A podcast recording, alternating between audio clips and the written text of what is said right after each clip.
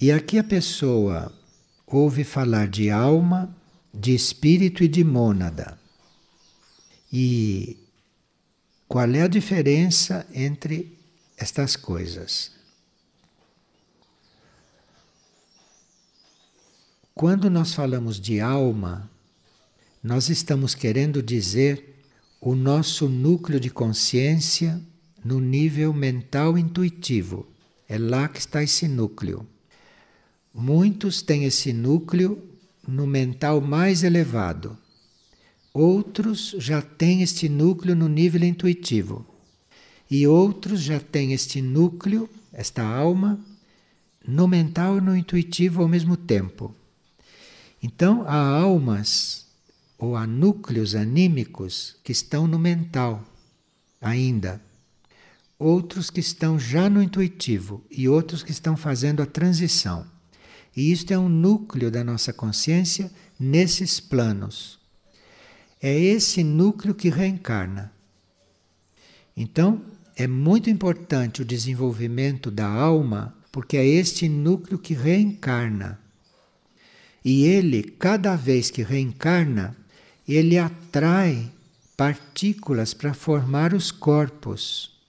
Então é muito importante que este núcleo seja lúcido, que este núcleo seja desenvolvido, porque aí ele vai atrair as partículas, ele vai atrair a composição do corpo mental, do corpo astral e do corpo etérico físico, segundo o que ele precisa para trabalhar naquela encarnação.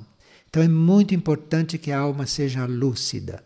É muito importante que esse núcleo da nossa consciência tenha consciência do que quer, do que vem fazer aqui. E isto é o desenvolvimento deste núcleo. E esse é o que nós chamamos de alma. Tem almas que ainda não têm consciência destas coisas. Então precisam adquirir consciência destas coisas. E nas encarnações sobre a Terra, ou quando estão desencarnadas lá na, nos seus contatos nos planos internos, essas almas vão desenvolvendo. Mas a alma deve desenvolver ao ponto dela encarnar quando ela sabe que deve encarnar porque tem uma tarefa aqui, e neste caso ela atrai a formação dos seus corpos. Isto é uma alma avançada, uma alma evoluída. E aqueles corpos são corpos que vão corresponder àquilo que ela vem fazer. São corpos que vão realmente ajudá-la a executar o que ela veio fazer aqui. Então, isto é um núcleo, e é um núcleo que todos nós buscamos estar conscientes dele e estarmos o mais entregues possível a este núcleo, para que este núcleo possa se fortalecer e possa usar os corpos para se expressar aqui. Agora, quando nós falamos destas coisas, nós ora dizemos mônada e ora dizemos espírito. Na nossa linguagem, isto é sinônimo, mas nem sempre isto é sinônimo em outras exposições. Então, para nós, mônada e espírito é sinônimo. O que nós chamamos de mônada ou de espírito é um núcleo mais profundo nosso, que a maioria nem se dá conta que existe, porque está num nível muito profundo.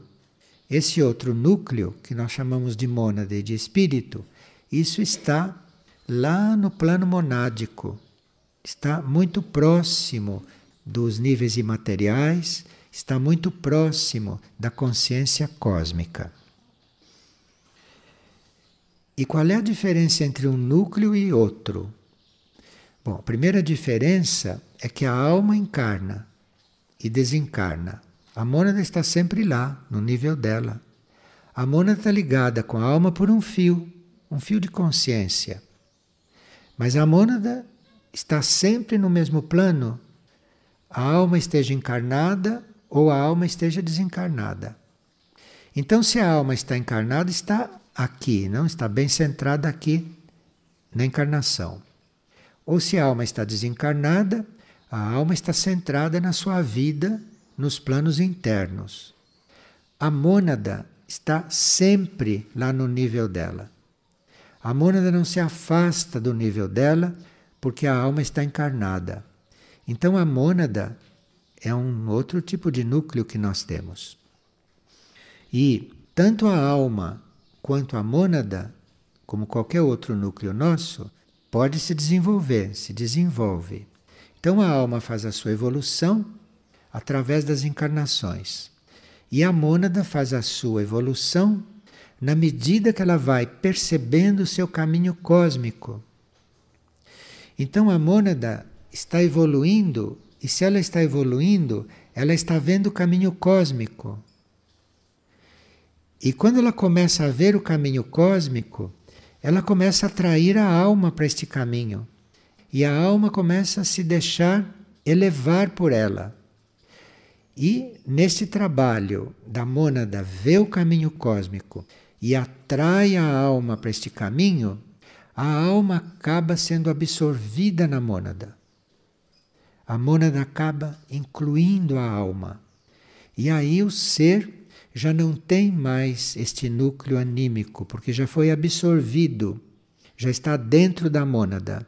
Aí o ser tem consciência desse núcleo monádico. Isso são seres muito avançados e que não encarnam mais, eventualmente não encarnam mais, porque não tem mais alma para encarnar.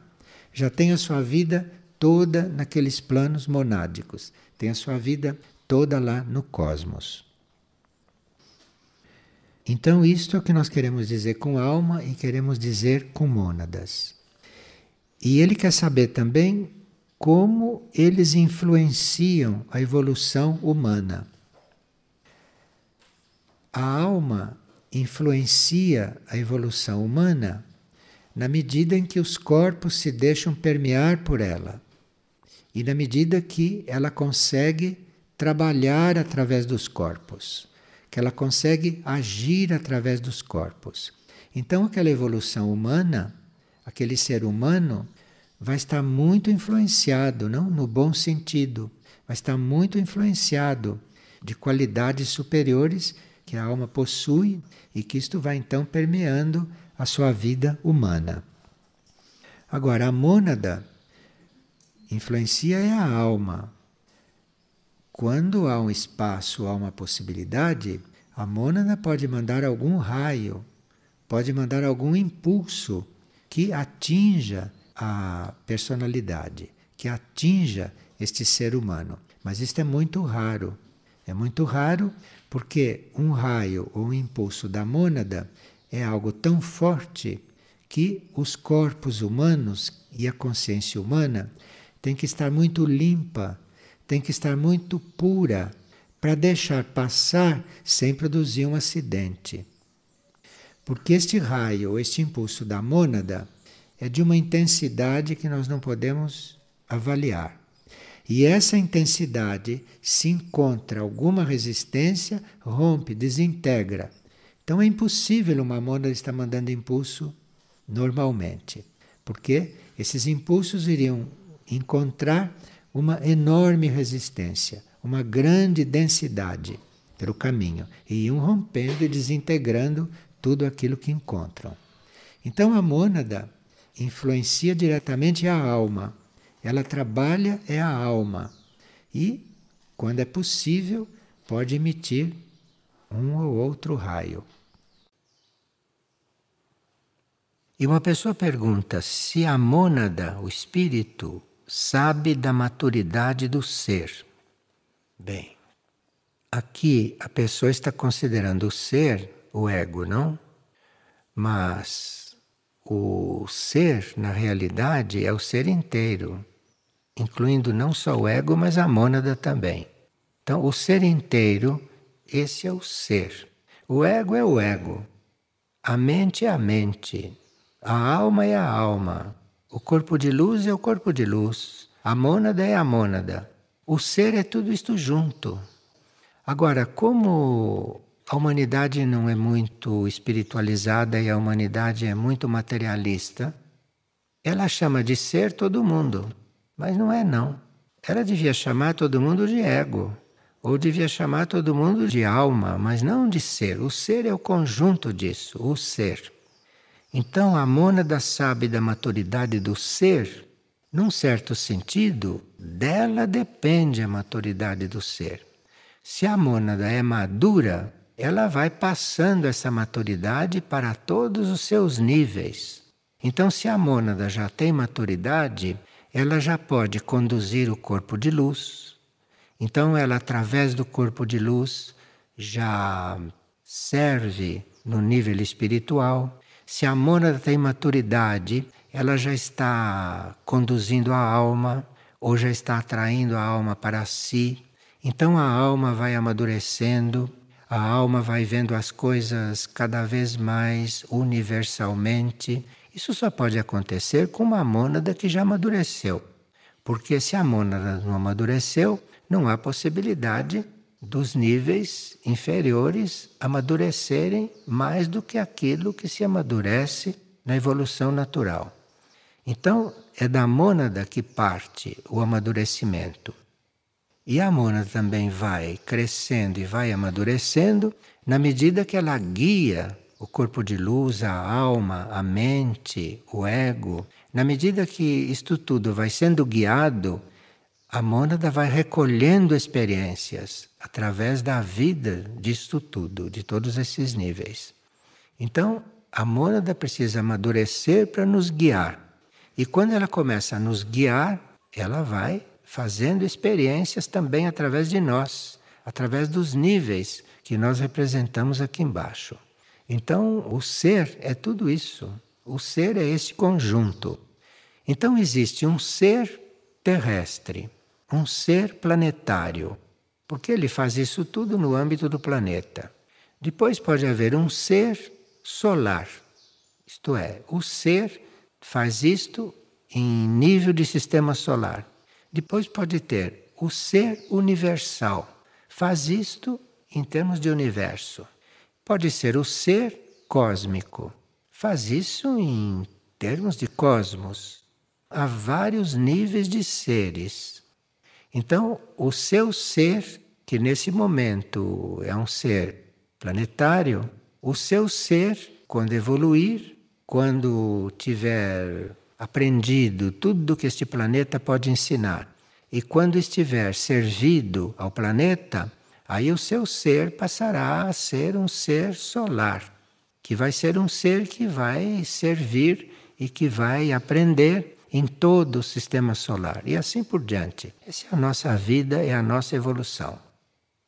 Hoje existe um certo impulso da hierarquia para que a gente se considere um ser total e não que a gente se considere apenas humano, ou apenas anímico, ou apenas mental. Mas existe um impulso para que a gente vá se considerando um ser, para evoluir de forma mais harmoniosa, mais equilibrada e mais reunida, mais firme. E para isso nós precisamos estar unidos. Estar unidos o que é? é não deixar todas estas coisas separadas. O corpo físico faz uma coisa, o emocional sente outra, o mental pensa outra, a alma quer outra, o corpo de luz nem se envolve com isso, a mônada também fica tentando reunir. Isto é a situação de quase todos. E nós precisamos reconhecer isto e ver o que queremos da vida, e ver o que estamos fazendo da vida. Se nós estamos vivendo essa fragmentação, e se estamos vivendo essa ignorância do que realmente somos, ou se nós estamos trabalhando para que isso tudo se una, que isso tudo se una. E para isso tudo se unir, nós teríamos que viver as leis, porque tudo acontece dentro de leis. No cosmos não existe nada solto. No cosmos não existe nada independente. No cosmos não existe nada separado. O cosmos é uma lei e essa lei se divide em várias outras leis. No nível em que nós estamos, nós devemos procurar qual é a lei daquele nível e procuramos viver aquela lei. Porque aí depois vamos viver a lei seguinte, a outra lei, e assim vamos vivendo em todos os níveis de consciência.